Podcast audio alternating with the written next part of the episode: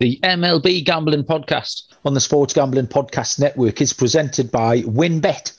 WynnBET is now live in Colorado, Indiana, Michigan, New Jersey, Tennessee, Virginia, and Arizona. From boosted parlays to in game odds in every major sport, WynnBET has what you need to win. Sign up today to receive a $1,000 risk free sports bet. Download the WynnBET app now or visit wynnbet.com and start winning today. We're also brought to you by Prize Picks. Prize Picks is DFS simplified. All you have to do is pick your favourite player, over and unders, to cash in. Head over to prizepicks.com and use promo code SGP for a 100% instant deposit match. We're brought to you by PropSwap, America's marketplace to buy and sell sports bets. Check out the new propswap.com and use promo code SGP on your first deposit to receive up to $500 in bonus cash. And we're brought to you by SoBet. Sign up to bet against your friends and join the social betting revolution at sobet.ie slash SGPN. That's sobet.io slash SGPN.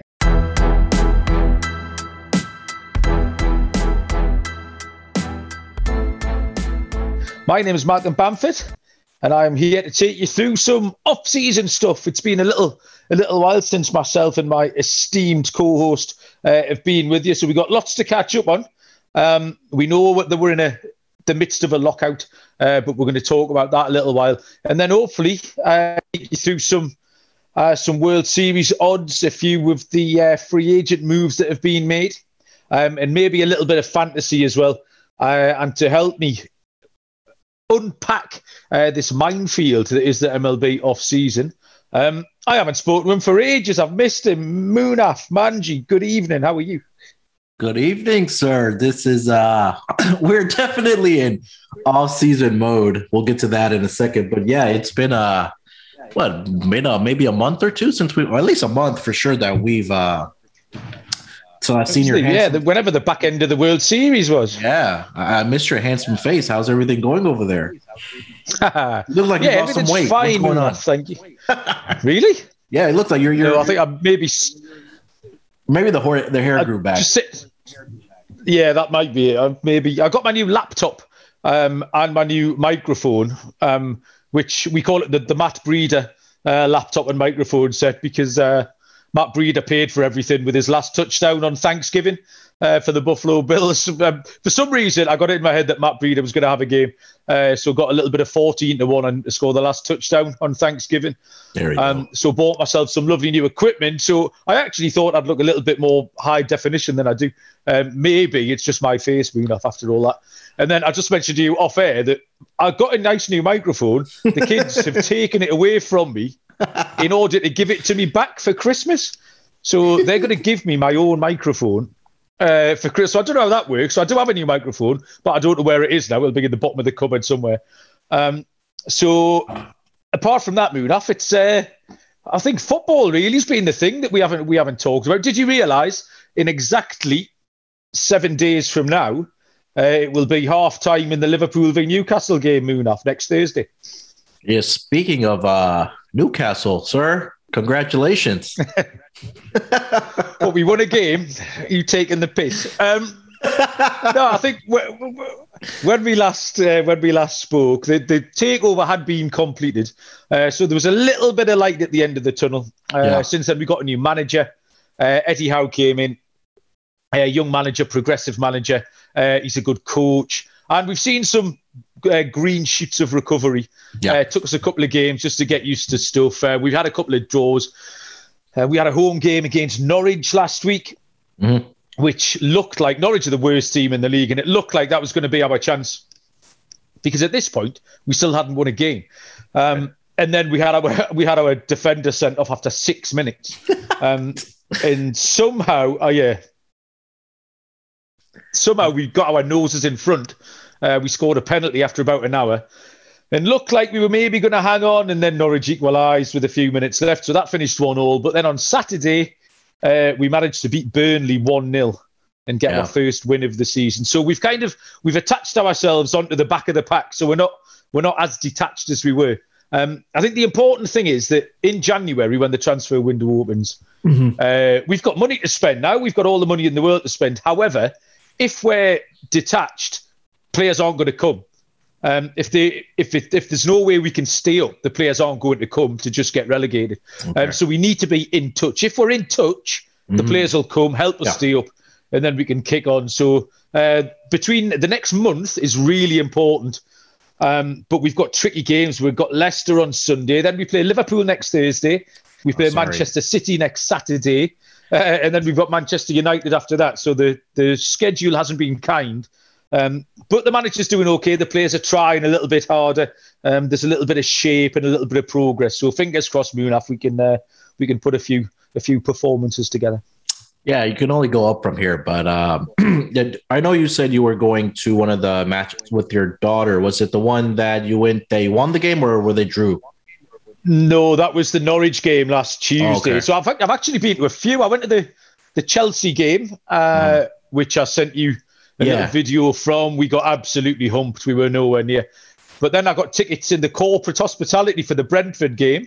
Uh, oh, yeah, sure, yeah. Can... No, no, wait, no, yeah. Yeah. I don't think that was you got tickets to that box. That that that that is your box over there in Newcastle that you own. and you're just being very, very you know, humble about it.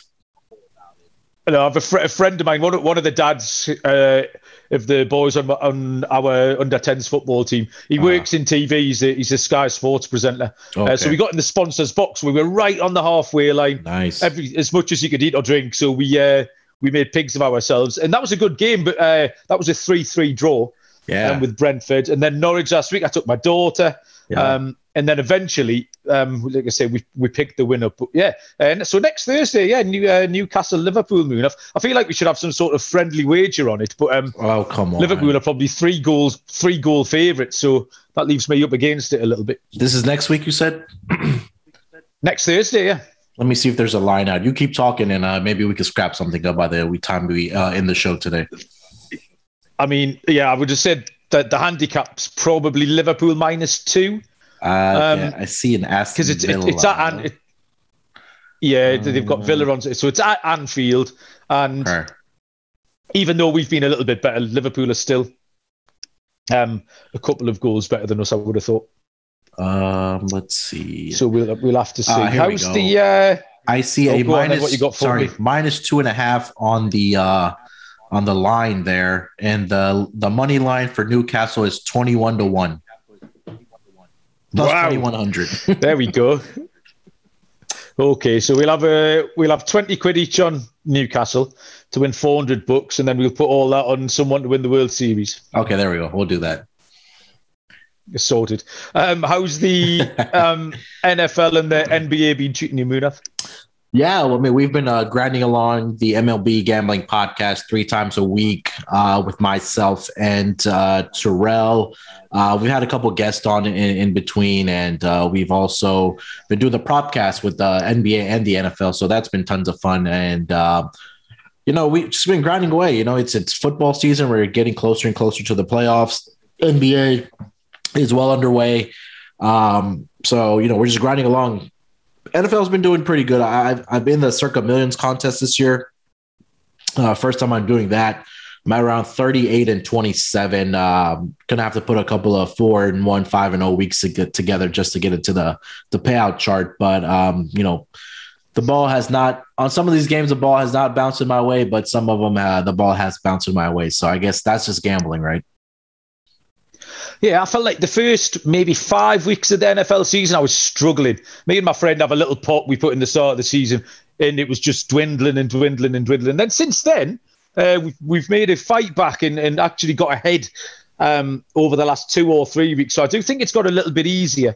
Um, so I think maybe that's just the, the, season balancing itself out because sure. it, it, was a bit of an odd one. But then, yeah, there's been some odd things. I mean, the Bills were absolutely flying. Um, they've fallen a bit of a hole. The Titans came from nowhere.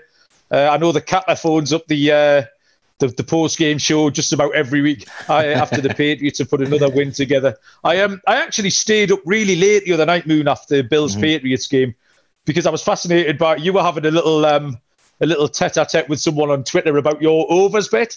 Oh, Uh, some fella had come on and said it was the worst bet he'd ever seen, and I started feeling really protective of you, Munaf. I was ready. I was ready to fight him, and I stayed up to watch. And then they scored two touchdowns quite early on, Yeah. and I thought, oh, Munaf's in business here. I think it was eight six, maybe it was or eight, yeah, it was eight, when I went seven to- in the first yeah, quarter. that was yeah. it. And I went Yeah. to bed. I thought Munaf's fine. I'm going to bed.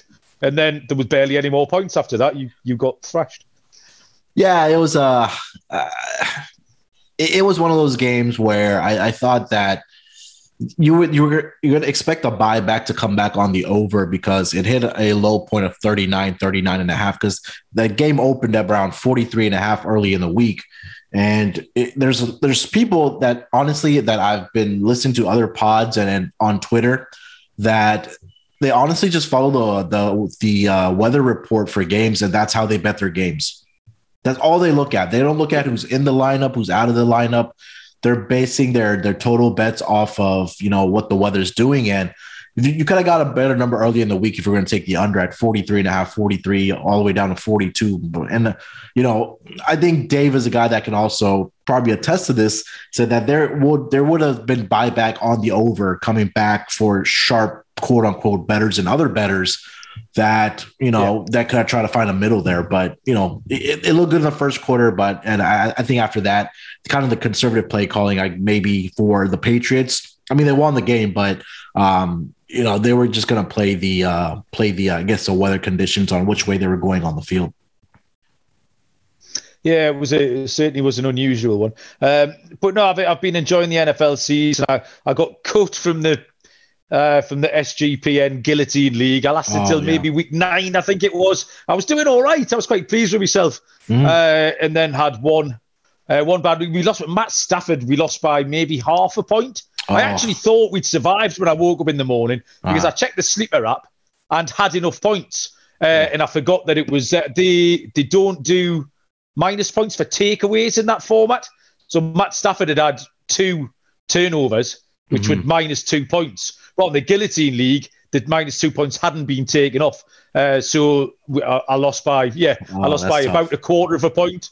Um, but the, yeah, the Guillotine League's been really good fun with the uh, like I said, the Kappa's been playing and the God of Golf and uh, uh, Beer Guy and and uh, Furman and people like that have all been playing. So that was a that's Yeah. been a good league. Well, um, baseball, Munaf. Uh, The last time we spoke was after the World Series, um, and then um, what we're going to do tonight is uh, have a look at the American League.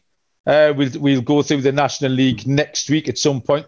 Um, there's been a whole load of free agent moves. Normally, this time of year isn't uh, the hot stove isn't quite as hot, and especially with the uh, lockout coming, which everybody knew was coming, um, was eventually announced last week. There is a collective bargaining agreement to be thrashed out Yeah. between the players' union uh, and MLB. So the the hot stove really did for a couple of weeks. Uh, there was signings most days, and there was big signings most days. So we're going to run through a lot of them and see if they uh, if they sway us in any way between some of the some of the World Series, um, and if there's any fantasy players uh, in that time that have caught me eye. Um, I've been in the middle of my second fantasy draft Munaf. The first one I did was a best ball, which is okay because it's just points. Right. And really, in a best ball league, you just need to draft volume. You need to draft innings pitched and at bats. You Yeah. can take one or two uh, rookies who might come up, one or two AAA players, um, but you need volume because you need to be able to field a team. Um, the second draft, of the draft I'm currently in, is a draft and hold, and that's a roto uh, league, and it is so hard. Oh my goodness, you miss uh, things I always have a blind spot on are saves and steals. And if you miss the boat on the closer run, which I did, I sort of made a pick, and then the closer run started, and it was like 18 picks till it got back to me, and there was Ah. no closers left. Um, and it's such a attritional thing that I'm, we're now in round 25 of a 50 round draft. So you really need to know your stuff. I mean, you need to know who's the the third choice third baseman of the Baltimore Orioles uh, by the time you get down to round 47. Uh, so I'm trying to scratch around for, for steals and and saves. So yeah, mean, fantasy stuff has been on my radar. So uh, if anyone else is playing, I'll try and throw out a couple um, as we go through them. As far as this lockout's concerned, then moving off, I've heard a couple of schools of thought. No one at the minute seems really concerned that yeah. um, it's going to extend beyond and out of spring training. Um, do you have a do you have an opinion, a feeling on this, or is something you're just waiting out? Um, I think it's probably a wait and see situation. Um, I mean, the the news, like you said, has kind of quieted down among the you know Twitterverse and, and coming across you know MLB.com and the and the the sports outlets and things like that. But um, at some point, I think that they will eventually get it done. Um, am I too concerned about it right now in December? Uh, probably not. But the only thing that kind of makes me nervous is that Rob Manfred is the commissioner, and he yeah. just has not done a great job as uh, as the commissioner of MLB since he's kind of taken over uh, from Bud Selig. So uh, hopefully that they, they get it resolved soon um, you know, this these things uh, again. It's always uh, it's always about the dollars, right? It's all always about the owners yeah. and teams wanting more, and the players wanting more, the revenue sharing money and things like that. That's always mostly what's the gist of it. But you know, there's some other things that are on the on discussion. Um, on the table. I mean, I'm sorry, as far as you know, what what's going to be a part of the new collective bargaining agreement. I think it's this is the first time in 26 years where you know the yeah there's been a work stoppage in the MLB, so uh, I, am I'm, I'm certain that they should be able to get uh, a resolution and a new uh, a CBA resolved between the uh, players' union and, and the league. Yeah, I think um, some things that were expected to come out of it. Um, well, first, actually, there was that weird news about the ball last year that they said they used two balls. Yeah. Um, I mean, I couldn't I couldn't wrap my head around that at all. Did you catch any of that, Mura? so I think somebody posted it in our MLB Slack channel, and so I guess that it's kind of hard to explain without reading the whole article, and I, I don't want to speak about you know speak on it without you know having the proper facts. But what it seemed like is that they there were two different balls, like you mentioned, with pretty much the way the ball performance, if that makes sense, where one ball is lighter and it's it's uh, it's a lighter ball where I guess you can hit the ball further. And there's more you know hits and, and runs and things like that. And one there's I guess you can call a less or, or deader ball if that makes sense, where yeah. it turns into no runs and easy outs and and things like that. And you know they said that they they found where they were introducing a new ball with uh, a lighter center, a center of the ball, uh, which was I think back in February, and then MLB continued to use the older ball, the heavier center ball at the same time without the knowledge of number one, the baseball clubs, players, and the fans last. So take what you kind of want with that. I don't know if they were trying to experiment and see which ball they want to use this coming season or or what the what what the stuff or what the conclusion of that was, but those were that was the conflicting report of what we saw. You know, uh, with the reports that came out. Apparently, somebody did that. Somebody did a study about it about uh, these two balls that were being used, and that's kind of what the, the gist of it really is. Yeah, that's absolute madness, frankly. It really uh, is, yeah. You'd think the, the, the, game has to be the game. The, the sport can be can't be unchanged. Um, yeah, I mean, expanded playoffs are something that might come out of the uh, out yeah. of this CBA. Um, something that happened last year in the shortened season. Uh, there was talk about the salary floor, and actually, we maybe come on to that when we talk about some of the free agent moves, because the fact that there were so many free agent moves led a few shrewd people to think that that might be related to the salary floor. Some teams are going to have to spend money because yeah. there's a salary floor. So teams teams that were going to get onto the Texas Rangers, for example, uh, spent a few uh, spent a few dollars uh, to try and get themselves prepared for that. Uh, Universal DH, which you thought was coming last year, then didn't. Mm-hmm. Um, and then the big one is the minor league um, and conditions, which really has been highlighted since the shortened season and the pandemic, where um, I don't think MLB have covered themselves in glory at all, looking after minor league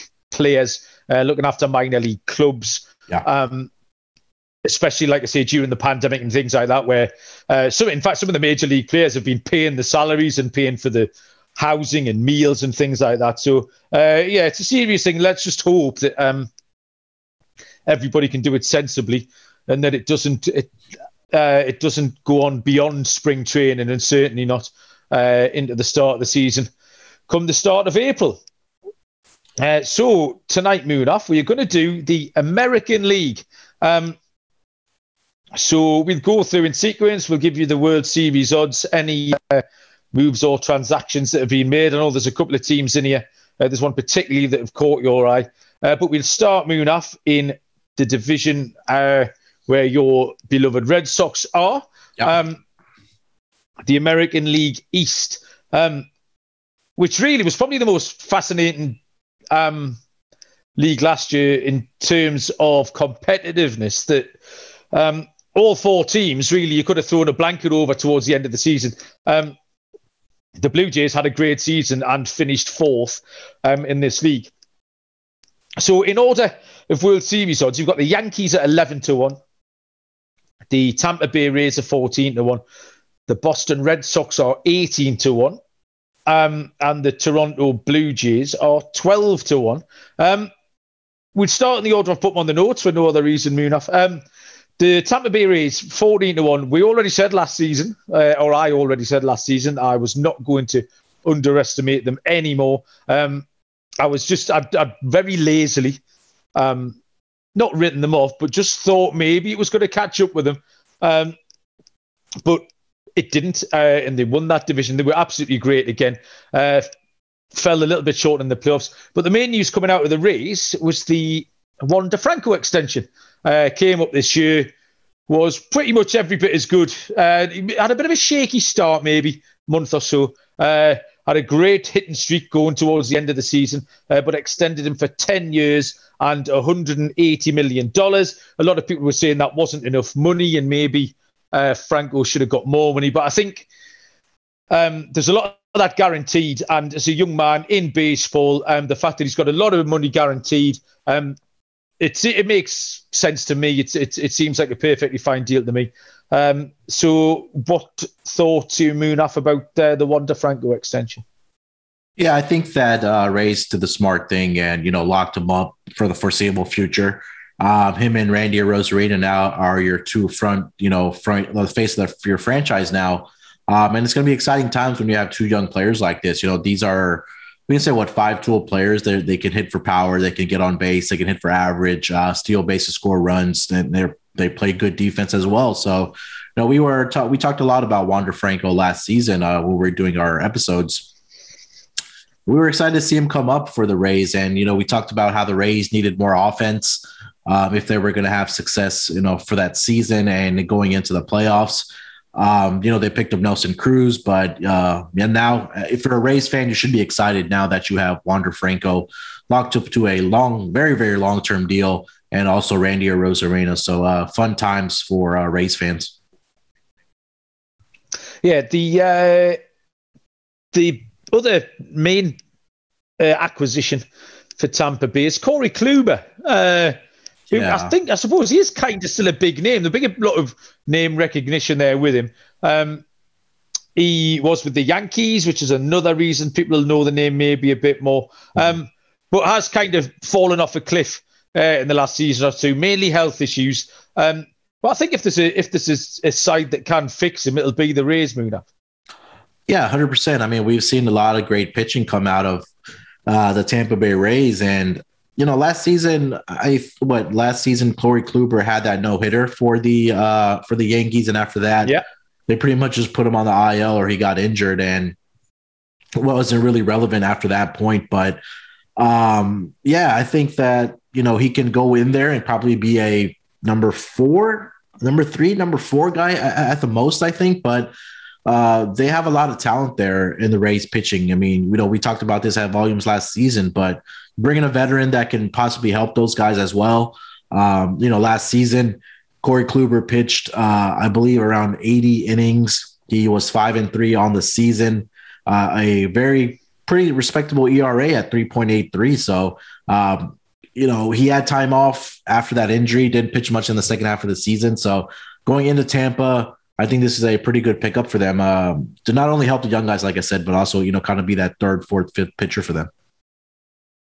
Yeah, um, yeah, something we'll have to turn around for him. Um, his current draft ADP is four three five, um, so that tells you where he is. I mean, yeah. he could give you absolutely nothing. He might not even get on the mound. However, uh, could prove to be value at that price. So um, the the race fourteen to one for the World Series, and um, with the lockout, there are no. Uh, we've got no over unders or um, divisional yeah. odds like that, um, but the Rays are up there at fourteen to one.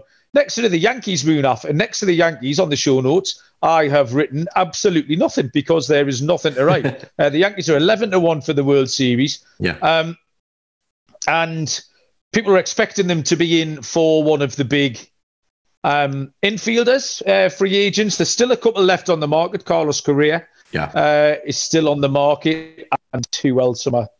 Uh, Freddie Freeman. At the bottom. Freddie Freeman. Yes, and Trevor Story. Yeah. Yeah, so there's Story, three yeah. there still. Uh, you'd expect the Yankees to do something. Um, nothing so far because I'm just looking at um, their starting rotation. Sort of uh, goes Gerrit Cole, then you've got Jordan Montgomery, Luis Severino, Nestor Cortes, and Domingo Germán. Um, kind of a little bit weak, and then again the uh, the lineup. Um, getting down to Gleyber Torres, yeah. um, Aaron Hicks, uh, who missed the season but hit 194. Uh, Gary Sanchez hitting 204. Um, and then you've got the usual problems of Joey Gallo with his 199 average, um, Luke Voit with his 239 average. Great power hitters, um, but they need something um, to put that together and defensively as well, Munaf. So what do you think the Yankees are playing at? Are they just are they waiting? Um, waiting for the, the CBA to, to get organised, or are they are they suddenly going to swoop and pick up uh, one of these infielders? Yeah, that's what it's looking like, right, Malcolm? Because the three teams that you just mentioned with the Dodgers, the Red Sox, and the Yankees, traditionally big spenders in the offseason market, especially the Yankees, right? They're not afraid to hand out that money. But for the Yankees, I think, you know, as if I was a Yankees fan, I would want them really to concentrate and, and invest money in pitching because the names that you just rattled off after Gerrit Cole – not that exciting. I think getting uh, Luis Severino is going to be back for them at number two. But after that, I, am not yeah. sold on Jordan Montgomery. I'm not sold on um, Domingo Germán. I'm not yeah. sold on, you know. Nestor says his numbers are actually okay. I mean, he, yeah. he pitched 93 innings, but yeah, he ended with a 2.9 ERA, which is fine. But uh, I know what you mean about uh, Montgomery and Domingo Germán. Yeah, and they let Roof uh, uh, Rougned Odor go. They let they released um, Clint Frazier as well. And then you're going to get back, like you mentioned, yeah. Aaron Hicks, who missed a lot of the season. And let's not forget, they still have American. American. They still have uh, uh, Aaron Judge and Giancarlo Stanton, who had great seasons for them last year. But the biggest yeah. question is the name that you mentioned, Gleyber Torres. What's going to happen with him? What position are they going to put him at, where he's comfortable not only playing on that on that side of the dirt, whether it's second base, whether it's third base, whether it's shortstop, but they need to get his back back in order because last season it was a very very rough year for him. And um, sadly i picked him to win the american league mvp last year and he did completely opposite of what uh, needed to be done to win an mvp award. So yeah you're right malcolm. I think that yankees are probably just waiting for the cba agreement to the the lockout to end and then they're going to come in and swoop one of these guys up whether it's a freddie freeman or trevor story or god forbid a carlos correa. I don't think correa will end yeah. up there no, uh, yeah, we'll come on. We'll come on to those in a little while. Where yeah. some possible landing spots for for the free agents. So yeah, the eleven to one on the Yankees, um, not particularly uh, appealing so far in what is a mega competitive division. Um, okay, Munaf, your Boston Red Sox. Now, what a team who've got old injured pitchers. Do you know what they need? More old injured pitchers. so James Pax- James Paxton, Rich Hill, and Michael Wacha have all t- taxied up to Fenway Park, Munaf, uh, to join the uh, to join the the old people's home that is going to be the uh, the the Boston bullpen there. Um, talk me through this then. What's the what's the thinking behind any of these? Are they just going to throw a few darts and hoping maybe one or two sticks? I think that's what the game plan was last year, and it, it kind of worked for them uh, last season when they picked up, you know, a couple guys. But I think the big thing, at least for this rotation, is that you're going to have Chris Sale healthy to start the season, right? Last season, he was coming back from Tommy John surgery, didn't get him back um, until midway through the season, had a couple struggles. um, you know, kind of getting his feet back under him and, and, you know, getting command back and things like that. But now have a full off season. He should be ready to go for uh, spring training and uh, the start of the season. And again, you also have Nathan Eovaldi. After that's where the questions start, right? That's when you add guys like James Paxton and Michael Wacha and Rich Hill. Rich Hill, he's been serviceable, Malcolm. I mean, he's been around to the Dodgers, yeah, he's been yeah, to you're the right. Rays. Um, I don't I don't hate that move. Him being in that third or fourth slot is where he kind of does belong at this point of his career. Um, so I don't hate that, but he could be a big pitcher in the uh, playoffs if the Red Sox make it again because he's done well in the playoffs, not only for the Dodgers um, when they won the title, but um, yeah, I would have loved to see them go out and get another legitimate arm behind Chris Sale. Um, but like you said, yeah, they're back on, uh, just trying to throw a few darts here and see if one of these guys works out for them uh, in the rotation. And then the the move that they made by trading uh, Hunter Renfroe to the Brewers to get Jackie Bradley Jr. back, um, Yeah. kind of a head scratcher for me because Hunter Renfroe was great last season for the Red Sox, and I think it's a great move for Milwaukee. But again, Jackie Bradley Jr. was a fan favorite last or before he got traded or uh, left the uh, Red Sox. Um, but I think, in my opinion, one of the best defensive center fielders in the game, and I think that's maybe the move that Yeah. they were kind of going for here because the Red Sox outfield it's it's a pretty big outfield, right? It's a hitter's ballpark. So getting Jackie Bradley Jr. back in that uh, outfield. Um, and deciding on who they want in left and right field. Alex Alex Verdugo is going to be there for sure. Uh, just who that other if it's going to be Kike Hernandez and Jackie Bradley Jr. That's a pretty great um, um, outfield between those two guys. Yeah. Um, I mean, Jackie Bradley Jr. hit 163 last season. And that's a downfall Uh. Yeah, it really, really is. Um, so they'll have to see if they can if they can get something up there. I think Jarren uh, Duran will be up. Um, Mhm. Yeah, and it's, it's currently actually projected to be the starting left fielder uh, with Kiki Hernandez at second base. Uh, Darren Duran's someone I've got uh, pegged in um, uh, in fantasy as kind of a late round flyer. He's got some, he'll have some decent count numbers uh, with some power, although he will have to get that batting average up. He only hit 215 in his 112 plate appearances last year. As far as the uh, rotation goes, roster resource on Fangraphs currently has Boston Nolan with a six-man rotation, which they won't, but that's uh, they just we don't know which of those six will be weeded out. Uh, James Paxton, who we mentioned that they've signed, um, won't be ready for the start of the season. He had Tommy John in mid-April last year, so you've got.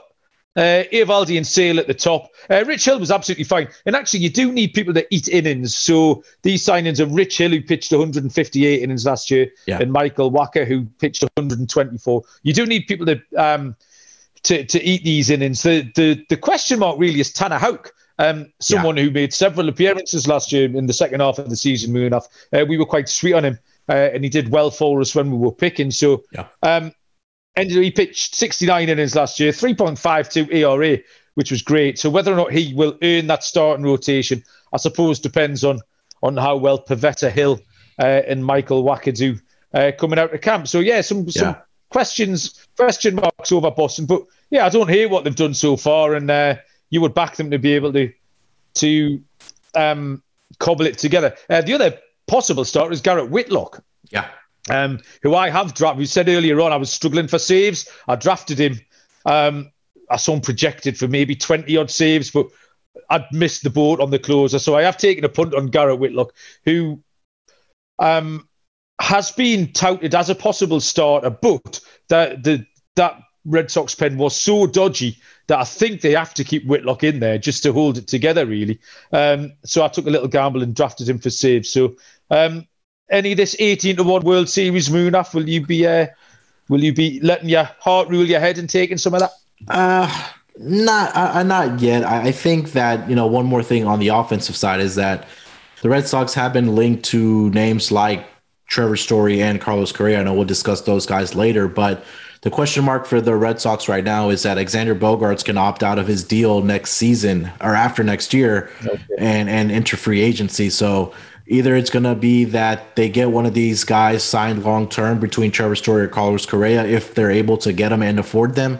Uh, and then maybe Alexander Bogaerts moves over to second base and probably opts out of his deal and signs with a new team. But I would love to see them extend Alexander Bogaerts. I think he's one of the best shortstops in the league. Uh, and I'm not saying that because I'm a fan of the team, but he's a great defensive shortstop and he can also hit the ball. So um, I think he would be a lot cheaper than, you know, probably uh, for sure Carlos Correa. And uh, I think he would, Alexander Bogaerts probably be a little more expensive than Trevor Story, but something to keep an eye on once the lockout ends. Okay, moving on, Moon, to a really fascinating team. We've mentioned that the Blue Jays uh, were fourth in this division, uh, but had a really, really good season uh, with a good young team. They had a, a, fragmented season from the point of view that they had to play in three different ballparks. They were uh, they weren't able to get home to Canada uh, until midway through the season. Um, Twelve to one for the World Series. Um, there's going to be a. This is going to be where all the sharp money's going to be. I think uh, there's going to be a lot of talk um, about this Blue Jays lineup. It's uh, it's a young lineup. There's there's a lot of uh, name recognition there. Um, people like Vlad had his breakout season last year. Mm. Um, the main business they've done, however, is on the mound. So the first thing they did was extend Jose Berrios, um, who signed for them uh, from the Twins midway through the season, which a lot of people had were, were scratching their heads about uh, is at that point Toronto kind of looked out of contention. Uh, it then turned out it looks now to be a really good bit of business. He's 28 years old, yeah. uh, did pitch well, and they extended him. And then they picked up Kevin Gausman from the Giants, um, who had a great year, career year for him. Uh, back in the division in which he pitched with the Baltimore Orioles. It is a tough division. Um, from a fantasy point standpoint, I think Gausman um, his home runs allowed and ERA will go up. Uh, so you expect maybe a little bit of a drop off there. And that, that just because the division uh, that he's back in. Um, with with a lot of competitive teams moving across from San Francisco, um, but yeah, two good, uh, two good pitching uh, signings for them there. Twelve to one uh, for the series, uh, for the for the World Series. I would I would like to look to see what price. I mean, would you have them up as favourites? I suppose they are the shortest price. No, they're not. The Yankees are eleven to one. Sorry. Yeah. So they're one point bigger. Uh, so if we extrapolate that down to the division, you'd have, you'd, you'd have the Yankees maybe slight favourites uh, with the Blue Jays a, a margin behind them um, before Tampa Bay and Boston. So what about Toronto, Munaf? Yeah, I think the biggest thing for Toronto, obviously, they lost Marcus Semien to the Rangers, and we'll get to the Rangers later. But um, like you said, they picked up um, uh, Kevin Gausman, and they also were able to extend Jose Berrios. Don't think Robbie Ray will be back with this team. I'm sure another team will pay him a lot of money um, to come and pitch them for them after winning the Cy Young Award. He's, but uh, he's already, I think, Munaf. He's oh, Robbie Ray's back. No, he's gone to Seattle. Oh yeah, Seattle. You're right. I missed that note. So yeah, I mean, yeah. Look, they they picked up Kevin Gausman. I think that's a pretty pretty good you know replacement after the year that uh, Gausman had last year. So. And some of the other guys that we talked about in this rotation, Malcolm, you know, I think Alek Manoah we're going to be high on next year. He had a pretty good season for them also. So um, Absolutely, yeah. The the biggest wild card for this rotation is going to be uh, uh, Hyun-jin Ryu, right? They expected yeah. when they signed him, they expected him to kind of be the ace or the at least the number two guy uh, for this Toronto Blue Jays team, but he just hasn't had a great season uh, last year. 4.73 ERA. He pitched 169 innings, which is great, uh, but really needs to work on that ERA and that WHIP at 1.22. That's not going to get it done. But I think the uh, offensive side for the uh, Blue Jays, Malcolm, they're going to be fine even without Marcus Semien. You still have you know, hopefully George Springer is able to stay healthy. He's going to be right in that top of that lineup with Vlad, and you still have you know Bo Bichette, Teoscar Hernandez, uh, Lourdes, uh, Lourdes Gurriel Jr. Um, so I think that offense is going to be fine. Just that really the pitching that's what's going to be uh, going to make or break this team. Yeah, if you get a full season out of George Springer, he was the only one really in that top five. He didn't. Um, he had 342 plate appearances from two down to six. Um, you pretty much got a full season. Bo Bichette had 690 appearances. Uh, Vlad 698. Teoscar Hernandez 595. Gurriel 541. Grichuk 545. So um, solid from two to six. Relatively young guys. You've all, I mean, 23, 22, um, 29, 28. So Um, they yeah, they're going to be unchanged. They they, they run pretty deep. Um, the rotation looks okay. Uh, you're right, Hyunjin Ryu is important. Um, yeah. If Alek Manoah can take a step forward, um, they might do something. They've got Ross Stripling currently at SP5. Um, yeah. And I don't mind the bullpen either. The Yimi Garcia is a good free agent signing under mm-hmm. the radar. Uh, picked him up from Miami. He'll sort into the bullpen. Uh, Jordan Romano was excellent last year, 23 saves and a 2.14 ERA. Uh, so yeah, the uh, the Toronto Blue Jays, even without Robbie Ray, um, I'll be looking at their markets when we get a few more. Uh, when we get a few more markets for divisional odds. Um, I think what will make the Toronto Blue Jays a good price is the fact that the division is so competitive. They're yeah. probably going to be as good a side as teams, for example, the Chicago White Sox, that we're going to talk about. But the Chicago White Sox haven't got the opposition uh, that these teams are. Toronto are coming up against the Rays, the Yankees, and the Red Sox. So even if you want to make them favourites, you probably still get maybe plus 120, plus 125. Uh, the favourites are going to be plus odds uh, for yeah. this division, which is uh, which is going to be rare. So I'll be looking forward to seeing uh, what Toronto can do this year. Certainly going to be a fun team to watch, I think. Um, the final team, Munaf, I have no notes next to this team either, like the Yankees. However, um, I don't think there's anything to say about the Baltimore Orioles at 500 to 1 Munaf. yeah, not much to say here. I think it's going to take a little while for them to um, to get back into even contention uh, for this division. I think again, rebuilds in baseball take a lot longer than uh, in any other sport, I believe. And um, you know, the one star that they have on their team um, which was uh, Cedric was Cedric Mullins. Yeah, Cedric Mullins. Yeah, I was reading reports early on in the season, or early on in the uh, after the season was over, that they were listening on trade offers for him. Obviously, the asking price right. is monumental for a guy like uh, that after the season that he had, but 30 home runs he had at that leadoff uh, spot, batted 291. Um, you know, there are some pieces on this team that you can build around, right? With Mullins, with Mountcastle, with Trey Mancini, I uh, think guys like those. But again, it's going to take a while for them to kind of get back into contention, especially with a pitching rotation that's just not there right now for them. So, yeah, in isolation, like that top five isn't absolutely horrible. Uh, you said Mullins. I mean, Mullins had a 30 30 season, 30 steals as well uh, to go with his 30 homers. Uh, Mountcastle, Anthony Santander, I like. Uh, Trey Mancini, um, Austin Hays is serviceable. Um, even Ramon Urias down at six bat 279. Um, it falls off a little bit after that. The um, pitching rotation, however, uh, John Means, uh, who early in the season was great for us, um, and then you've got the the ERAs of the four guys after that are 5.15, 5.04, 6.63, and 6.67. So if your, SP, your SP2 has an ERA of over five, um, that tells you roundabout where you are. So uh, yeah, the Baltimore Orioles, we will maintain a watching brief um, so far.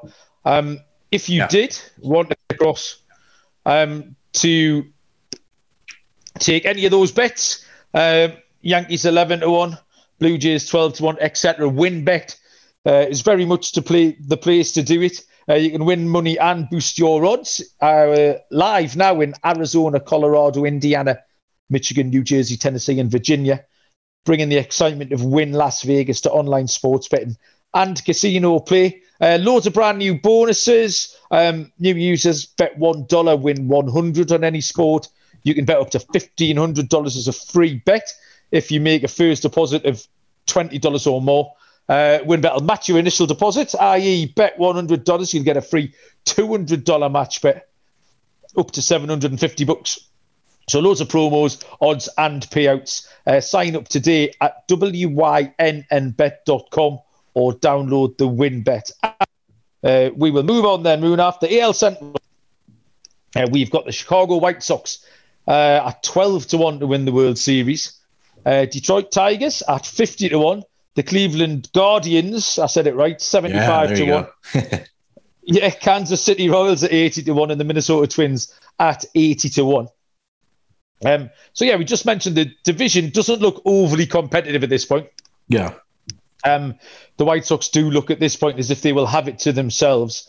Um, they've been they haven't been very busy. They picked up Kendall Graveman, uh, relief uh, relief pitcher who got himself about a little bit last year. He went from uh, he went from Seattle to Houston. Is that right? Yeah, he, he yeah, Seattle to Houston. The, yeah, to Houston. Mm-hmm. Yeah. Um, the main uh, upshot of that is that the White Sox have found themselves overloaded with closers. Uh, they have Liam Hendriks. Uh, they've added Kendall Graveman. So the odd man out there is going to be Craig Kimbrel. They uh, they picked up Craig Kimbrel uh, in the season. They traded quite a good piece for it. Oh, Nick Madrigal, I think it was, uh, mm-hmm. who's a good player. Um, the the White Sox let go. So the, the White Sox will be will be allowing Kimbrel to leave uh, to trade him for a better a better um a better player. So Kimbrel will go, but and that's really all, all the, the White Sox have done so far. But not a competitive division, Munaf. Um, I think the main thing for the White Sox is they'll be getting players back from injury as well. They were a little bit beat up last year. Luis Robert uh, and Eloy. Uh, they'll be hoping to get full seasons out of them. Yeah, we talked about this last season where, you know, going back to spring training of prior to last year is that they were battling injuries all throughout the year, starting at spring training, right? Um, again, their top three pitchers with Lance Lynn, um, with uh, Lucas Giolito, and with Carlos Rodon. We, I arguably thought that that was the best top three rotation uh, in the American League, or at least the top three guys. And it didn't pan out for them in the um, in the playoffs against the Astros. But I think this team should be right back what they did last season. You know, they most of the team is back. They're going to be healthier. I'm just excited to see this uh, rotation, um, or sorry, this uh, lineup uh, being at full strength. Because if you go up and down this list, it's a lot of incredible names: Tim Anderson, Eloy Jimenez, Yoan Moncada. They were able to get Leury Garcia back, uh, Luis Roberts, Jose Abreu, the MVP from uh, two seasons ago. So this is going to be an exciting uh, team again, and hopefully we don't uh, we don't have any more weekly uh, weekly stories about uh, Tony La Russa there. yeah, Tony will still be uh, still be going. You're right. Yeah, I think they, they, they look look very, very good without being stellar uh, on both sides of the ball. Actually, uh, that pitching rotation, we at various points all season, um, were very impressed with Lance Lynn, Lucas Giolito, Dylan Cease, and Michael Kopech. Uh, the Dallas Keuchel's the one. Uh, who's maybe a little bit of a weak link, uh, and they've got a rock solid bullpen, a rock solid bullpen. Some of the best, um, some of the best relief pitchers in the game. Reynaldo Lopez, uh, Garrett Crochet was excellent. Um, these are all guys with um, with ERAs sort of low threes, some of them in the in the mid twos. So yeah, uh, yeah, the White Sox won't have to be very good uh, to win that division. I think they will take it down fairly comfortably. Uh, it's going to be playoff baseball. Um, that will be uh, be the definer of their season. Uh, next, we will go to Detroit. Detroit were fun last season. Uh, we picked them quite a lot. They had a they had a lot of young um, pitchers. Um, uh, Tarik Skubal, Casey Mize, uh, Matt Manning, who wasn't very good actually, but should get a hell of a lot better. Um, we, we spent a lot of time talking about the Tigers last year. They had a surprising season. Um, I think in the second half of last season, uh, they were three games over 500, um, which isn't a bad record at yeah. all. Um, mm-hmm. And they've been busy in the offseason. They've added one of your boys, Munaf. They've added oh, Erod, uh, Eduardo Rodriguez. Oh, I thought you were going to say somebody years. else. Oh, who did you think I was going to say? The oh, sorry. No, no. we are coming to him in a little while. Yeah. No, uh, one of your genuine boys, uh, Eduardo Rodriguez, five years, $77 million. Um, good signing. He needs to cut his ERA. Yeah. Um, but I think a new ballpark, Comerica Park, uh, will help do that. Um, and to me, I think he, he, he looks a really solid SP3, which is the kind of player you need where when you've got that young rotation, my Skubal, Manning, etc. Uh, so Eduardo Rodriguez to Detroit Moon. What do you think of that? Yeah, I think you hit the nail on the head there, uh, uh, Malcolm. That he's he's an SP three, and I think the expectation from when he was with the Red Sox that they were expecting him to be that SP two, possibly SP one when Chris Sale was out. And I think that may have been too much pressure for a guy like Erod. He was very inconsistent last year. You know, there was times where he looked like a Cy Young caliber pitcher for the Red Sox, and there was times where he looked like he was throwing batting practice out there for the Red Sox. So now that he's out there with the Tigers, like you said, I think the important thing for him is going to be about, you know, like you said, cutting down the ERA, getting the whip down, being in a ballpark like Detroit. Uh, uh, you know, being that SP3 behind a guy like Casey Mize and Tarik Skubal, I think that's going to be big uh, for him. So that pitching rotation is, is really coming together for AJ Hinch and the Tigers. Um, so I, I, think that this might be a team, you know, when we get closer to the season where we're doing our season preview, is a team that we might want to take a look at taking the over on. Absolutely, yeah. That was that was one of my leans particularly. Uh, Tyler Alexander is down as the SP5. He's the one we haven't mentioned, and and pitched to a 3.81 ERA last year. Uh, yeah, also Wily Peralta. A few, uh, a few of the guys that we that we have mentioned. Yeah, absolutely. So yeah, yeah the Tigers were good last season. There's no reason um, why they're going to get any worse. They have got some whole. Um, but yeah, the, the onto the man that you were laughing about before, uh, thinking that I was going to mention is Javi Baez. So yeah, see a lot of these shortstops have been on the market. A few of them have gone, yeah. um, and Javi Baez um, is gone to Detroit. Now I don't hate this at all. Do you know what Javi Baez's batting average was last year, Munaf? Uh, I don't think it was too terrible. I'm gonna guess around two eighty. Well, no, two sixty five. Oh. Um, two eighties would be outstanding. No one bats 280 anymore. Um, so yeah, I mean, uh, to be honest, I was I looked at it, expected it to be 220, 230. Uh, I thought the kind of Joey Gallo, you know, Joey Gallo 199. Yeah. Um, so batting average of 265 with 31 homers and 18 steals. Um, there's a lot of um, speed at the top of this Detroit lineup. I expect them to run a lot. Uh, if you need some uh, steals uh, in the fantasy draft, that top three, Akil Baddoo, Robbie Grossman, and Javi Baez will all run, will all steal bases. That's exciting. Um, so yeah, I know you. Sorry. I said that's exciting with those three guys at the top of that lineup. With yeah, yeah. And you still have Miguel Cabrera on this roster, along with I think Jonathan Schoop is still there too, also, right? Yeah, absolutely. Yeah, they're, yeah. they're down to bat five and six. Yeah. Uh, with with Jeimer Candelario hitting cleanup in between. Yeah. Um, so yeah, Baez, Munaf, uh, thoughts?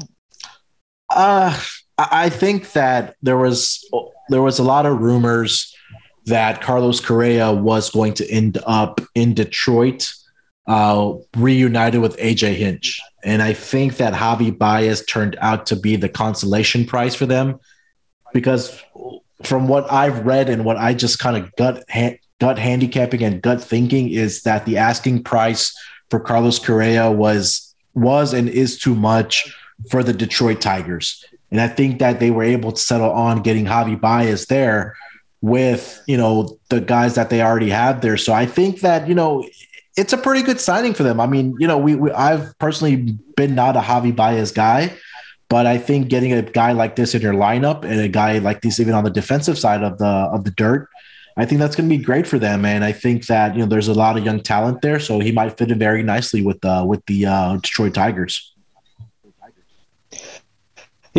um, a real under the radar signing, which is of no uh, relevance to uh, fantasy or betting or whatever, but um, something that is going to make the Tigers a better team uh, is the acquisition of uh, Tucker Barnhart uh, yes. at catcher. Uh, not a stellar name, not a household name, but a great defender, a great framer, a great defensive catcher who is going to make that young pitching rotation better.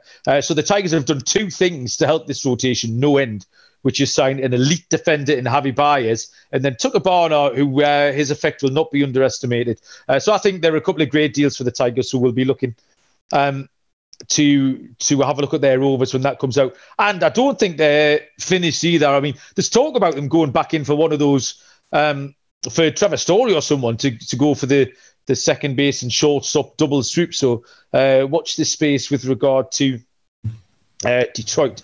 Um, Minnesota Twins, Munaf. Uh, a real letdown last year. Finished bottom of the division. Were awful. Um, not much going on there. Uh, Byron Buxton uh, is the one who's re-signed. Uh, always a fantasy darling. Always highly touted. Um, however, I was just having a little look. The, the most games he's played since 2017 is 87. You just can't get him on the field. Yeah.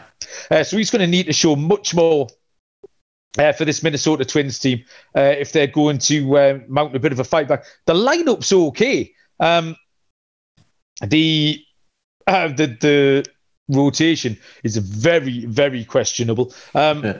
I've, I mean, I've got what got Dylan Bundy, uh, who pitched with ERA of six last year, over six, and then Bailey Ober, Joe Ryan, Randy Dobnak's ERA was seven point six four, uh, and Lewis Thorpe I mean, Lewis Thorpe was SP5, total of 15 innings last year. So they really, really need to get busy. Um, they've got some good names in that lineup, Moon. They just need to need to put it together. And uh, Byron Buxton really uh, is someone that they're going to need to to get a full season out of. Yeah, I think that this is a, a tale of uh, opposite sides, I think you could say, for the batting uh, batting lineup, which, like you said, has some great names in there, right? Jorge Polanco, uh, Josh Donaldson, yeah. if he's back with his team, Max uh, Max Kepler is still there. Yeah. Um, but the, again, the pitching rotation, it's it's it's not something to be excited about. Again, like you said, that's something that they're really gonna have to work on. But yeah, Byron Buxton's a guy that's gonna have to be healthy. I think they just paid him uh, money and extension with uh, with him. And you know, you have like we said, the guys on the lineup. It's just about putting that pitching rotation together if they're going to be competitive um, in this AL Central because right now the kings of this rotation are, or sorry, king of the uh, the division right now is going to be the Chicago White Sox. Yeah, absolutely. Uh, Jorge Polanco, Jorge Polanco, who you mentioned there, um, is high on my uh, list to draft. Um, that's second base position. Um, I think he's, he's shortstop and second base eligible. Uh, shortstop runs ridiculously deep this year yeah. uh, in fantasy. Uh, but Jorge Polanco, I think, uh, second baseman number six, um, and is great value. So he's. Uh, I'm going to have a lot of exposure uh, to Jorge Polanco. Um, the other two teams in this division moving off, nothing to report. Cleveland Guardians said it right again. Um, we need to have a wager on the first person who's going to say the Indians this season. Uh, it needs to be like a swear jar, five five dollar fine every time someone says the Indians. Uh, the Cleveland Guardians, seventy five to one for the World Series, and the Kansas City Royals, who did okay last season as well. Actually, a little bit like Detroit, they made that the middle of that division uh, quite competitive, but. Uh, nothing from either of those two teams as yet. Are you interested in any of those two? No, I think the big name to probably look out for maybe. I know they exercised his option was Jose Ramirez for the Guardians, um, but uh, I'm still surprised that he's still on this roster. I, am sure there's another team that can out that's out there that can use his services at third base or you know even at DH. That's the name probably to look out for that maybe on the move at the trade deadline next year, and then for Kansas City uh, the Royals. Um, this was, I think, the the Tigers are going to be this coming season what the Royals were this past season because I think we had picked the over on the Royals going into the season um, last year. I think the Tigers, with the moves that they've made so far, I think that significantly improved this team. But yeah, not much to go off of these two teams. Um, I don't know if there's ever a market for team stolen bases, Munaf, uh, if that's something you've ever seen before. No. But Cleveland are going to run and run and run and run. No. I think basically because they can't do anything else, um, they're just going to not hit the ball. They're just going to try and run around before they catch it and tag them out. Um, they've got Myles Straw at the top of the lineup. He stole 30 last year. Amed Rosario 13, Jose Marias 27. And then looking down the list, Andres Gimenez is the player I tipped to be top of the stolen base market last year uh, at 80 to 1. Um, didn't get much playing time, unfortunately. Still managed to steal 11 um, bases in 210 plate appearances. Uh, Bradley Zimmer stole 15. And just a, fantasy flyer right down the bottom. Uh, this will be ADP 600 or more. Uh, is Steven Kwan.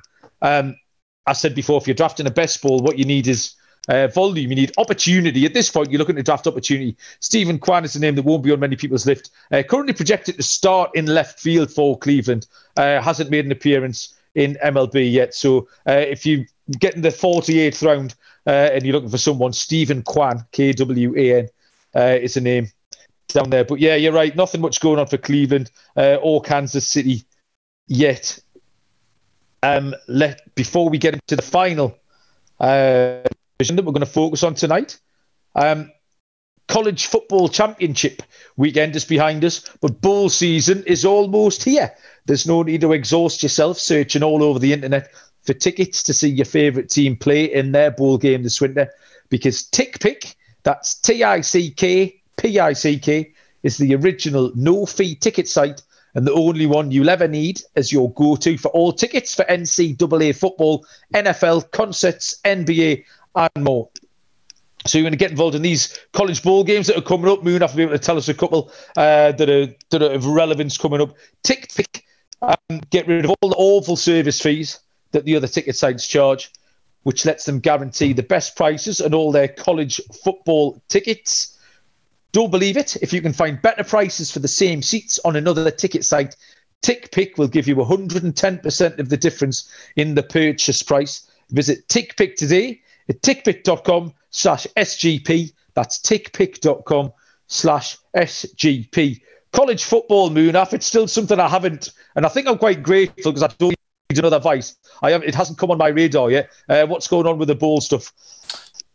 Yeah, so the bowls are set. I'm not a college football guy myself, but um, I know the national or the college football playoff. It's uh, the national semifinals. It's Michigan versus Georgia, and then Alabama is going to face Cincinnati. So the winner, obviously, from those two games will play for the national championship. Um, but definitely, I think this is a good time to plug the college football experience. Definitely check out those guys with our guy Nick Dant, Kobe Dan, Terrell is also part of it, and also uh, Patty C. So make sure to check those guys out for um, for all the college football bowl season. I know it's exciting times for a lot of uh, college football fans, so definitely check out those guys.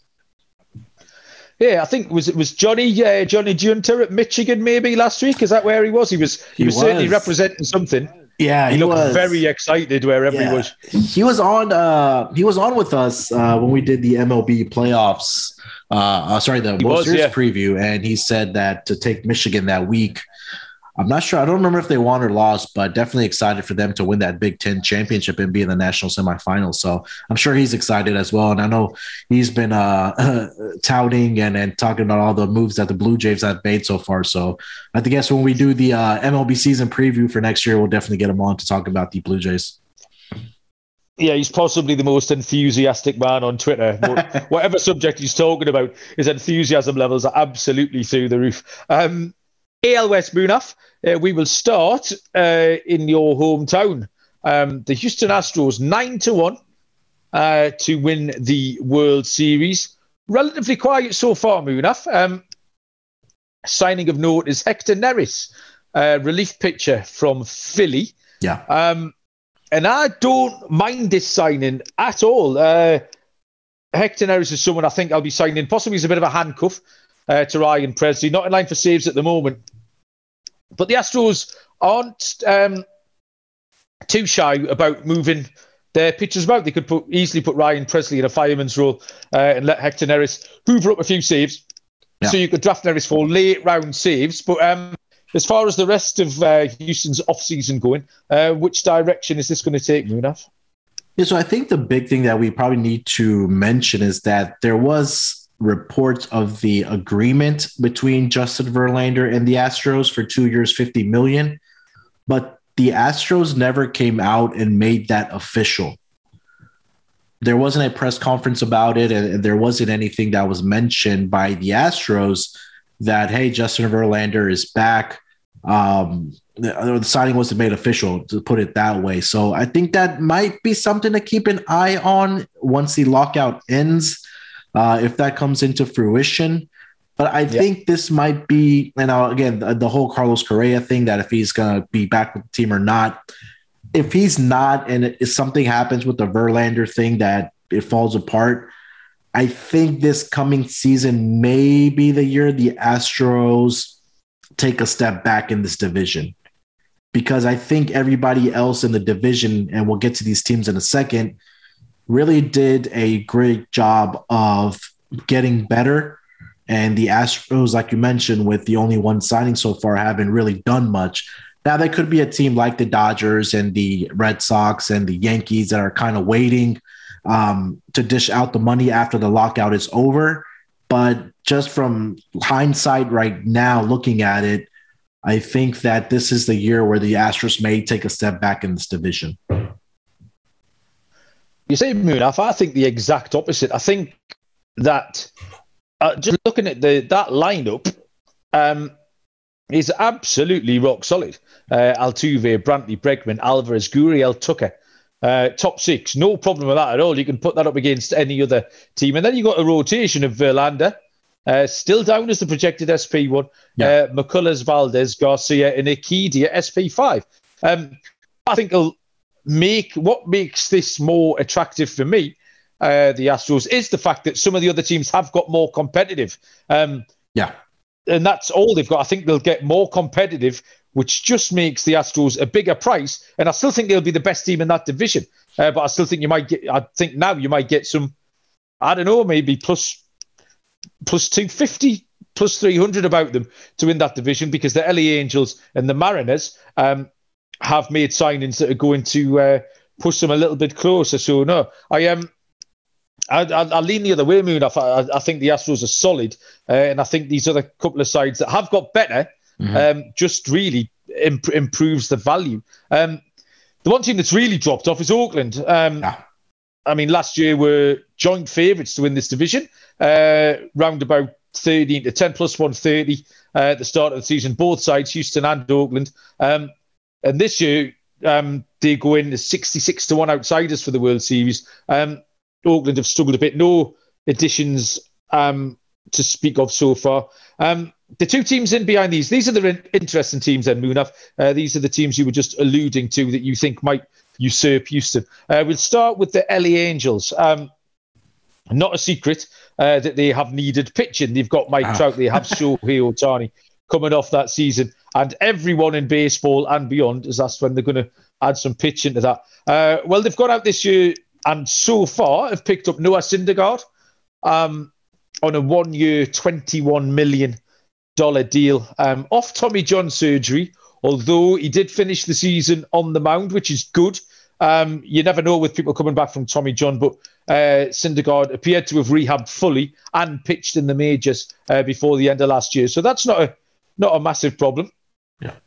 Uh, what the Angels need is innings out of him. Um, it's a one year deal, so I can't see they'll, they won't put him on a pitch count. Um, they have no reason to. They'll try and squeeze all the goodness out of Noah that they can do um, somewhere around 150 innings they could get from uh, Noah Syndergaard. Um, what do you think about Thor uh, and what else the Angels might need, Munaf? Yeah, obviously we we were touting this uh, all season long last year. Was that in the off season yeah. they're going to have to go out and get pitching and get some more pitching and get some more pitching after that and. They, I think this is a great start for them to address that, right? Noah Syndergaard, I think that if he's able to return to top level form. I'm not saying that he needs to be the Cy Young pitcher that he once was, because um, coming off of Tommy John surgery, it's a difficult task to do. Especially, you know, we saw that with with Chris Sale that also came back midway. That he had some struggles, but he also looked like the pitcher that he was, you know, um, before Tommy John. So. I, I, like the risks that the Angels are taking here uh, with Noah Syndergaard. Um, with the the re-signing of the closer Iglesias, I think is absolutely huge yeah. for them to get him back because last season, Malcolm, this bullpen was the worst in the entire MLB last year, and for them to re-sign him, I think that's huge. I still think that they need to add more pitching, get some more starting pitching in there. Obviously, you have Ohtani. You're going to get Mike Trout back. Offense, I'm not worried about with this team. It's just going to be, you know, if they're able to get a couple more pitchers in there. I'm not sure if there's any more standout top of the rotation guys that are still out there. I really thought Max Scherzer was going to end up with this Angels team, but I don't think they were willing to pay the money that he commanded or the amount of money that the New York Mets paid him. But um, you know, you you have Ohtani, you have you have um, uh, Syndergaard who are some of the other pitchers do you think that you know are going to step up into this, this rotation for them? Um, firstly, Ohtani and Syndergaard, they need innings out of them. Well, obviously, Shohei's kind of limited anyway. 130 yeah. innings that he pitched last season is round about his um, ceiling. So they need floor. Uh, they need 150 innings out of Syndergaard. Uh, Patrick Sandoval uh, is a really interesting player. He's a good player. Uh, played pretty much the second half of last season.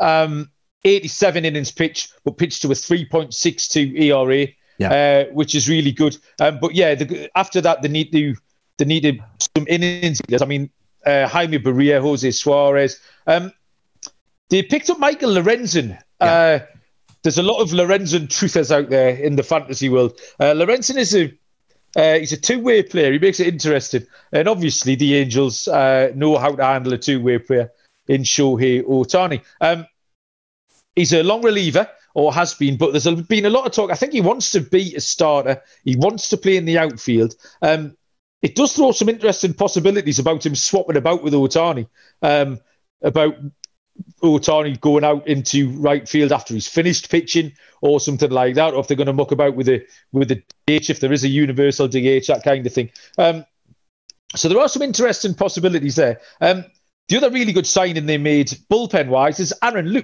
yeah. uh, from the New York Mets, who is a left-handed reliever. Uh, pitched 56 innings last year, Munaf, to a 0.95 ERA. Uh, which is wildly impressive. So yeah, yeah. Aaron Loup, that, he's one of the top lefties in the game. Uh, so good sign in there. Um, and they have got some key men in that um, lineup that need to step up. Mike Trout is the obvious one. Yeah. Um, but just a, a little bit f- further down is Jo Adell, um, mm-hmm. who came up two years ago, didn't really cut it came up last year for maybe a third of the season, 140 plate appearances. Uh, bigger things are expected of him. He needs to take a step forward. Um, and then they've got other rookies. They've got Brandon Marsh, um, who's the same, and Tyler Wade, who they've acquired from the uh, Yankees. Um, a lot of the Yankees fans are surprised uh, that they left Tyler Wade go. Yeah. Um, not a power hitter. Um, but hit 268 last season, stole 17 bases in only 145 plate appearances. Um, so yeah, and um, Anthony Rendon is the other one as well. Um, so there's a lot of key uh, in that Angels um, roster that need to pick up. So they, they, they can't be finished. You, they need to add another 150 innings uh, in terms of starting pitching, and yeah. we'll see what that looks like at the start of the season. They are currently 40 to 1. I think you messaged me maybe last month, Munaf, and said that you had had a bit of a nibble on the Angels. Is that right? I did, and I thought that you know they would probably go out and get Carlos Correa to this lineup, and I, that's still not out of the possibility. But I really thought that Max Scherzer was going to end up um, with with uh, with an at least a California team, and it seemed like the Angels were a perfect fit because they needed an SP one and an ace like Max Scherzer. Um, the time came when he got traded from the Nationals last season that he there was a lot of reports that came out and said that he wanted to be in California or on the West Coast. But the complete opposite happened. Um, at least as far as signing with a new team this year, where he ended up with the uh, New York Mets. But um, there's still some names out there as far as starting pitching. I mean, what's going to happen with Clayton Kershaw? It's going to be interesting. Um, and there's still a couple yeah. other names um, uh, for pitchers that can come in and make a difference or eat up innings for them. I think Zach Greinke maybe could be a SP4, SP5, but again, they're able to go out and get a another starting 150 caliber inning pitcher like you mentioned. Uh, that's going to be really big for them having Ohtani and also Thor in this lineup. So um, they're trending in the right direction. We can say that.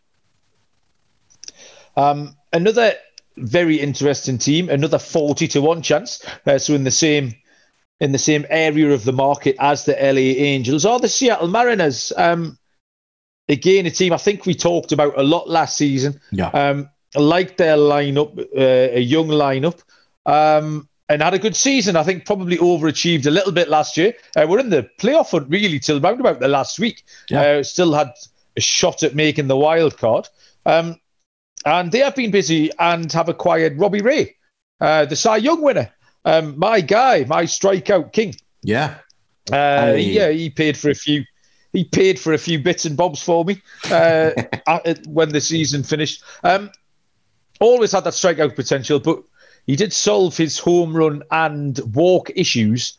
Um, and then just went from strength to strength. Robbie Ray was absolutely outstanding, very tight pants, uh, as we know. Uh, they've also acquired Adam Frazier, who he hit 305 last season. Um, I can't make my mind up about Adam Frazier Munaf. Uh, he's a real glue guy. He's got he's like kind of uh, he's a real bits and bobs player. Actually, he performed really well for Pittsburgh. Yeah. Um, went to San Diego. Uh, I think in an attempt to sort of kickstart the second half of their season. Yeah. Uh, didn't really work. So he has a similar profile to a lot of these other uh, Mariners players. But where do you see Seattle? I think um, like I mentioned earlier, the fact they've made themselves a lot more competitive, similar to the Angels, mm. uh, makes us an interesting division. Yeah, this is going to be a fun division to watch all season next year. Um, like we said, the Angels and the Mariners did a fantastic job of adding pieces, and and Robbie Ray, obviously, uh, a great pickup for uh, the Seattle Mariners, who needed a like the Angels, a top of the rotation SP one, and they were able to go out and get that with Robbie Ray. You pair him with Chris Flexen, I think that's a great one-two punch to start this rotation for the Mariners.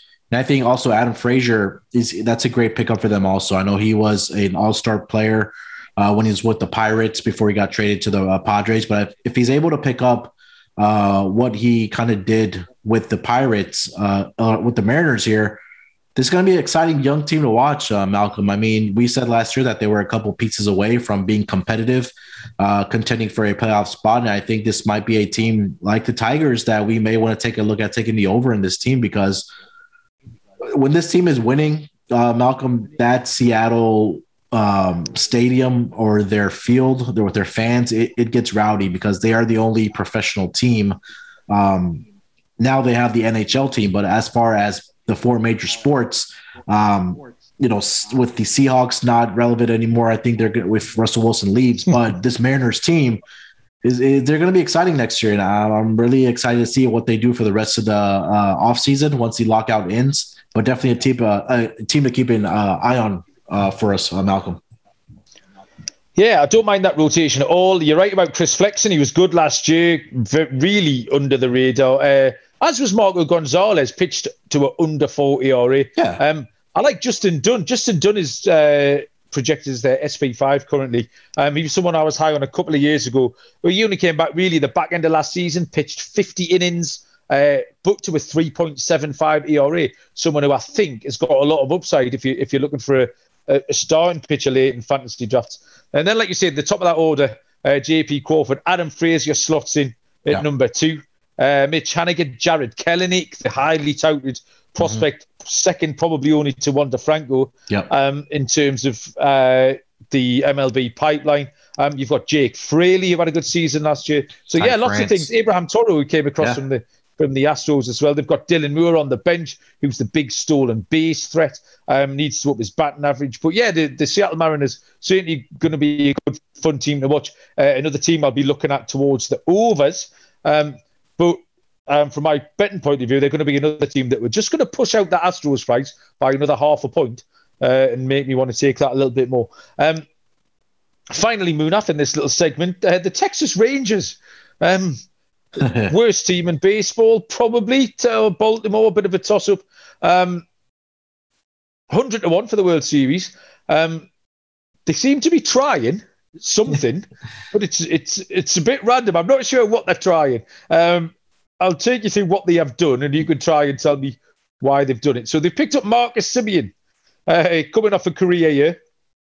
Uh, not such a hitter-friendly park, so a little fantasy fade uh, for me there, Marcus Semien. Uh, Corey Seager, um, a really solid hitter, 26th overall in war uh, since he came into the league, which is very impressive. Uh, he's not a great defender. Um, Jon Gray, who gets out of Colorado, which a lot of fantasy people love.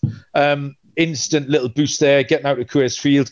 Um, Texas needed um, uh, SP1, and Jon Gray is going to be that man. Um, not only does he get out of Coors, he gets out of the NL West where the uh, the Padres, the Dodgers, and the Giants uh, are no longer mashing you uh, every fifth night as well. Um, so yeah, Jon Gray comes out, and then um, Kole Calhoun, uh, slightly slightly less of a of a impact uh, signing. Uh, but so yeah, Munaf. Well, I mean, what's going on here? They've spent a fortune yeah. on re- totally rebuilding their middle infield. And does this make them competitive or just the best worst team?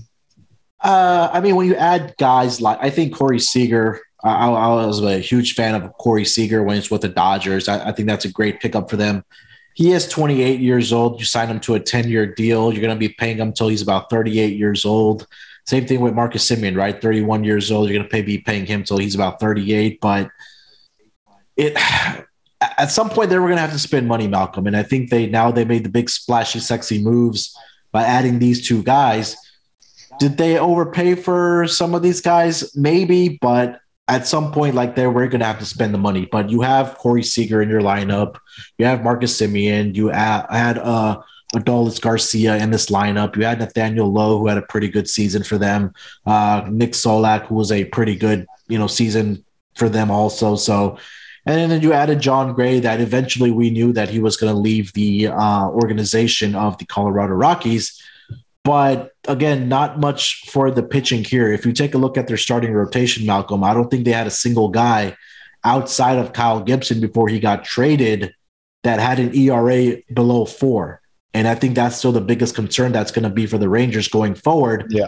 Uh, that the pitching is still not going to be there for them. So this might be a team that, you know, from game to game, you might want to take a look at taking their overs um, you know, uh, on that on that run total. Um, but I think we're gonna have to wait and see what they add more to this pitching rotation before we can get behind this team.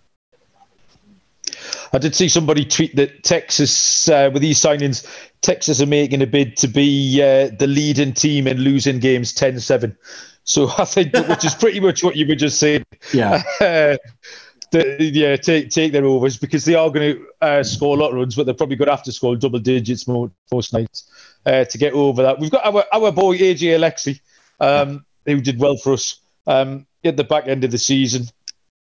Um, I, I, picked him up in that uh, in that best ball draft just because I couldn't resist him. I felt like he was my boy. Uh, but yeah, that that rotation needs some seriously needs some help. But the the the top of that lineup with Willie Calhoun at the top as well, uh, DH and uh, Adolis Garcia who did really well. He was in uh, rookie of the year talks for a little while um, last year. So yeah, there's, there is bits and bobs there, and they have got. There's no question. Way more competitive uh, than they were last year. Um, they've got a prospect called Josh Jung or Josh Young, J U N G. Um, I think we'll be up pretty early, maybe first month, if not second month. Um, certainly worth a, a, fantasy, worth a fantasy look. Probably around about ADP three seventy five. Yeah. Um. So if you're looking at if, if you're looking at someone down there, Josh Young uh, will slot into that lineup. The yeah, he's currently not. He's not forecast to be up at the start of the season. Don't think he's going to break camp, uh, but we'll be up pretty quick, I think. Um, so I'll have a little bit of exposure to him uh, in at third base. But you know, I mean, it's good for the Rangers. They do need a lot more. Um, but it, they've, they've they've certainly made the first few inroads into, into a rebuild and making themselves competitive in in uh, in three or four seasons time. Not of particular interest um, to me so far in having a bet Munaf. So uh, that division then it's it's really the Angels who are the ones uh, you think might uh, might take the crown of uh, the Astros. I think you could throw Mariners in that mix also, Malcolm. I think it'll probably be those three teams. I think that we I think we both agree that the Oakland A's are gonna probably the team that's going to take the most uh, st- uh, step backwards in that division. Um, you know, they lost their manager to the Oakland A's. Do we talk about the Oakland A's yet, or are we're still going to get to them?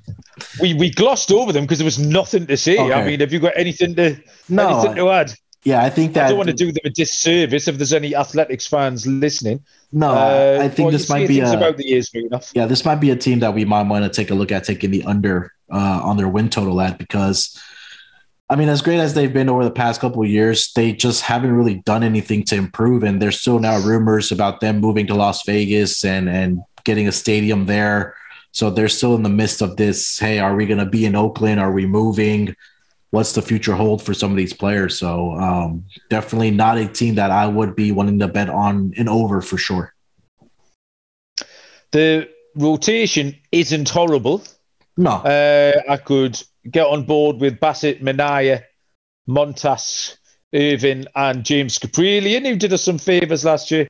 Yeah. Um, the starting lineup, however, is horrible. Yeah. Uh, huge issues with that. Uh, Elvis Andrus um, scheduled to bat two. Tony Kemp. You've got Seth Brown, who can't put bat the ball, uh, hitting five. Um, Matt Chapman batting clean up last year, hit 210. Um, so yeah, big problems I think for Oakland. A yeah. uh, couple of quiet years. Actually, there is uh, there's a name right down at the bottom of the list. Uh, the bottom name in their bullpen uh, is Brent Honeywell, uh, who pitched four innings last year for an ERA of 8.31. Um, will be, if you want to, he's a, he's a 50th round pick. Um, but there's something in there. He might even find himself in the uh, starting rotation at some point. Uh, so if you're looking for a bit of volume, uh, I will have one or two shares in Brent Honeywell, uh, ADP around about three and a half thousand. Uh, but yeah, I he's the one name on that Oakland thing um, who's who's made it onto my really really deep league uh, fantasy list. Um, and that moving off has taken us to all the American League teams. Um, there's a couple of names of players still to sign. We thought we'd get to. Um, the infielders, the stars that we mentioned already, uh, Carlos Correa and Trevor Story. I think you probably covered it, but um, the landing spots for those Yankees, Astros, Angels. Yeah, I think that, you know, again, the Red Sox you can throw in there also uh, for both those uh, um, both of those players, but again, it's just going to be the dominoes really going to fall after where Carlos Correa ends up, and the rumors are, or what I've read, is that he wants north of 250 million, getting into that 300 million dollar range, something around what Corey Seager got uh, from the Texas Rangers. And the only teams that are kind of going to spend that money are the Yankees and the Dodgers. I don't think the Astros are willing to pay him that much money because the latest offer that he got was, I think, five years, 160 million from the Astros. So if there's another team that's out there that's going to willing to pay them that money, I don't see him coming back to the Astros. Um, Angels are always intriguing. It's a West Coast team. It's an LA team.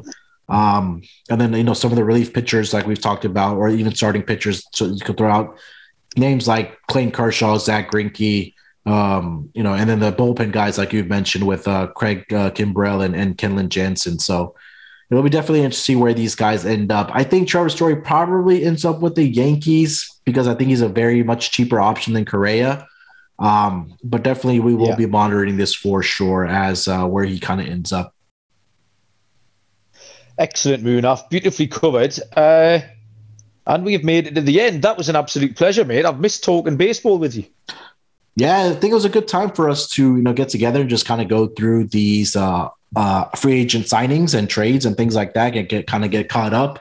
I know uh, until uh, until this uh, collective bargaining agreement is uh, agreed upon and and until um, it's not resolved we hopefully it gets resolved. We're not, we're not going to have an mlb gambling podcast until it gets resolved yeah that is an issue. But uh, I, I, have faith that they'll get they'll get it done. Um, you know it's still early december.